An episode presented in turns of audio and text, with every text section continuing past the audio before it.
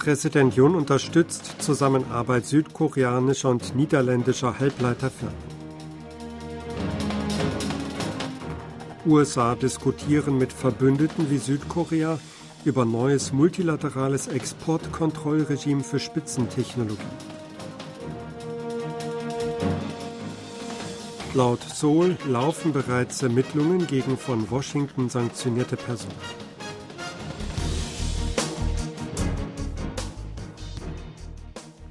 Präsident Yoon Song-yeol hat seine Unterstützung für eine Zusammenarbeit südkoreanischer und niederländischer Halbleiterunternehmen zum Ausdruck gebracht.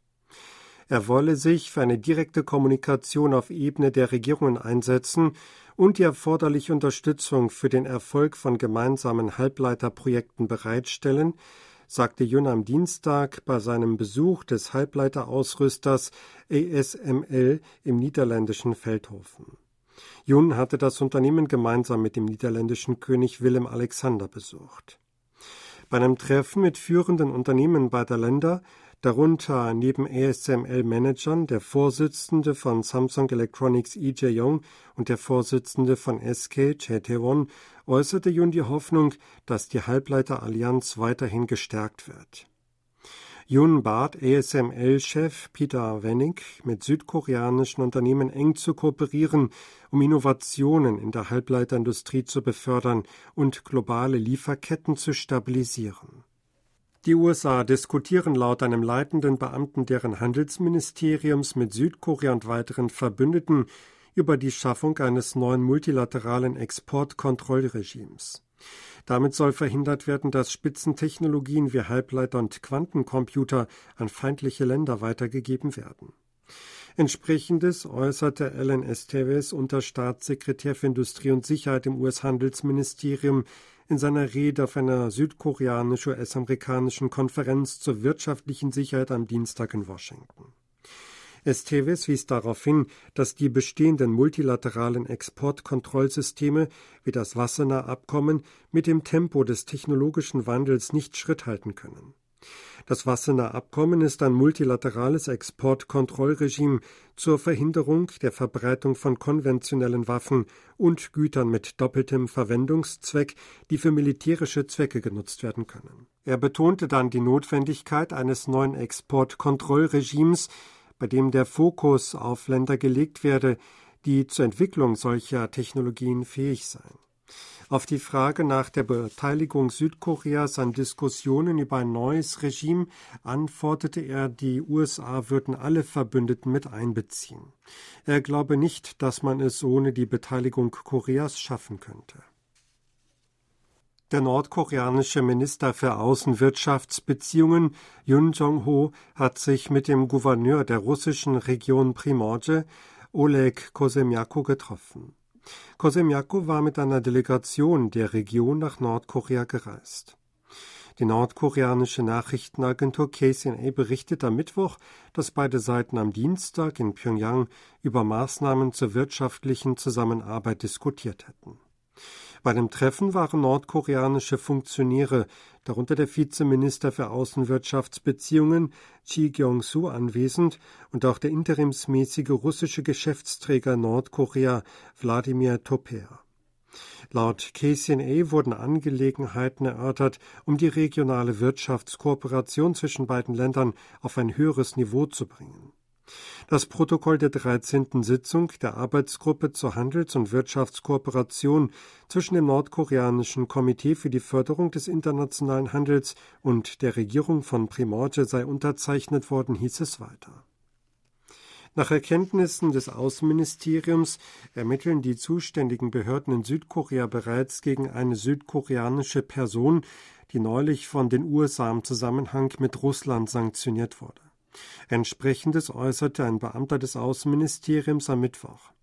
Für eine friedliche Lösung im Krieg in der Ukraine habe die Regierung schon kurz nach dem Kriegsausbruch Exportkontrollen und Finanzsanktionen gegen Russland verhängt und diese aufrichtig umgesetzt. Auf diese Weise werde Südkorea seiner Rolle als verantwortungsbewusstes Mitglied der internationalen Gemeinschaft gerecht, sagte er. Die Regierung werde ihre Bemühungen um eine wirksame Umsetzung der bestehenden Sanktionen gegen Russland verstärken und zugleich weiterhin eng mit den USA kooperieren, hieß es weiter. Das Amt für Kontrolle von Auslandsvermögen des US-Finanzministeriums verhängte am Dienstag Sanktionen gegen mehr als 150 Einzelpersonen und Unternehmen, die Russland bei der Beschaffung von Militärgütern, Maschinen und Ausrüstung geholfen haben. Dazu zählt auch eine südkoreanische Person mit Nachnamen I. I sei ein wichtiger Beschaffungsagent für das von den USA sanktionierte, in Russland ansässige Unternehmen AK Microtech, erklärte das Amt für Kontrolle von Auslandsvermögen. Die US-Regierung hat gegen drei russische Schifffahrtsunternehmen wegen der Beteiligung am Handel mit Militärgütern zwischen Nordkorea und Russland Sanktionen verhängt. Das US-Außenministerium veröffentlicht am Dienstag eine Liste von Einzelpersonen und Unternehmen, die neu auf die Sanktionsliste wegen Russland gesetzt wurden. Zu ihnen zählen IBEX Shipping, Asia Shipping Holdings und Asia Shipping Company, die am Export nordkoreanischer Militärgüter einschließlich Artilleriegeschossen nach Russland beteiligt waren. Der russische Verteidigungsminister Sergei Shoigu hatte Ende Juli Nordkorea besucht und Machthaber Kim Jong-un getroffen. Behörden in Südkorea und den USA gehen davon aus, dass Nordkorea um diese Zeit große Mengen an Munition und weitere militärische Güter an Russland geliefert hatte. Nordkorea-Beobachter vermuten zudem, dass es seit dem Treffen zwischen Präsident Wladimir Putin und Kim Jong-un am 13. September weitere entsprechende Lieferungen Nordkoreas an Russland gab. Es gilt als wahrscheinlich, dass Nordkorea im Gegenzug russische Technologie für Satellitenstarts erhielt und diese für den Start eines militärischen Spionagesatelliten im November einsetzte. Die Asiatische Entwicklungsbank ADB hat ihre Wachstumsprognose für Südkoreas Wirtschaft 2024 beibehalten. Die Bank ging davon aus, dass sich die Besserungstendenz im zweiten Halbjahr 2023 fortsetzt und damit ein Wachstum von 2,2 Prozent im kommenden Jahr möglich wird. Sie hielt damit an ihrer Prognose vom September fest. Die Prognose der ADB ist allerdings etwas schwächer als die Einschätzungen der Solar-Regierung und der Organisation für wirtschaftliche Zusammenarbeit und Entwicklung OECD. Diese liegen bei jeweils 2,4 Prozent und 2,3 Prozent. Die ADB erwartete für das nächste Jahr eine Teuerungsrate von 2,5 Prozent, damit um 0,3 Prozent höher als ursprünglich erwartet.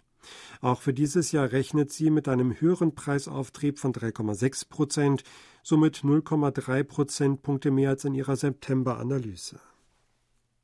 Die südkoreanische Regierung will für die Stabilisierung von Lieferketten die Abhängigkeit von einem bestimmten Land bei der Versorgung mit einer Reihe von Artikeln verringern.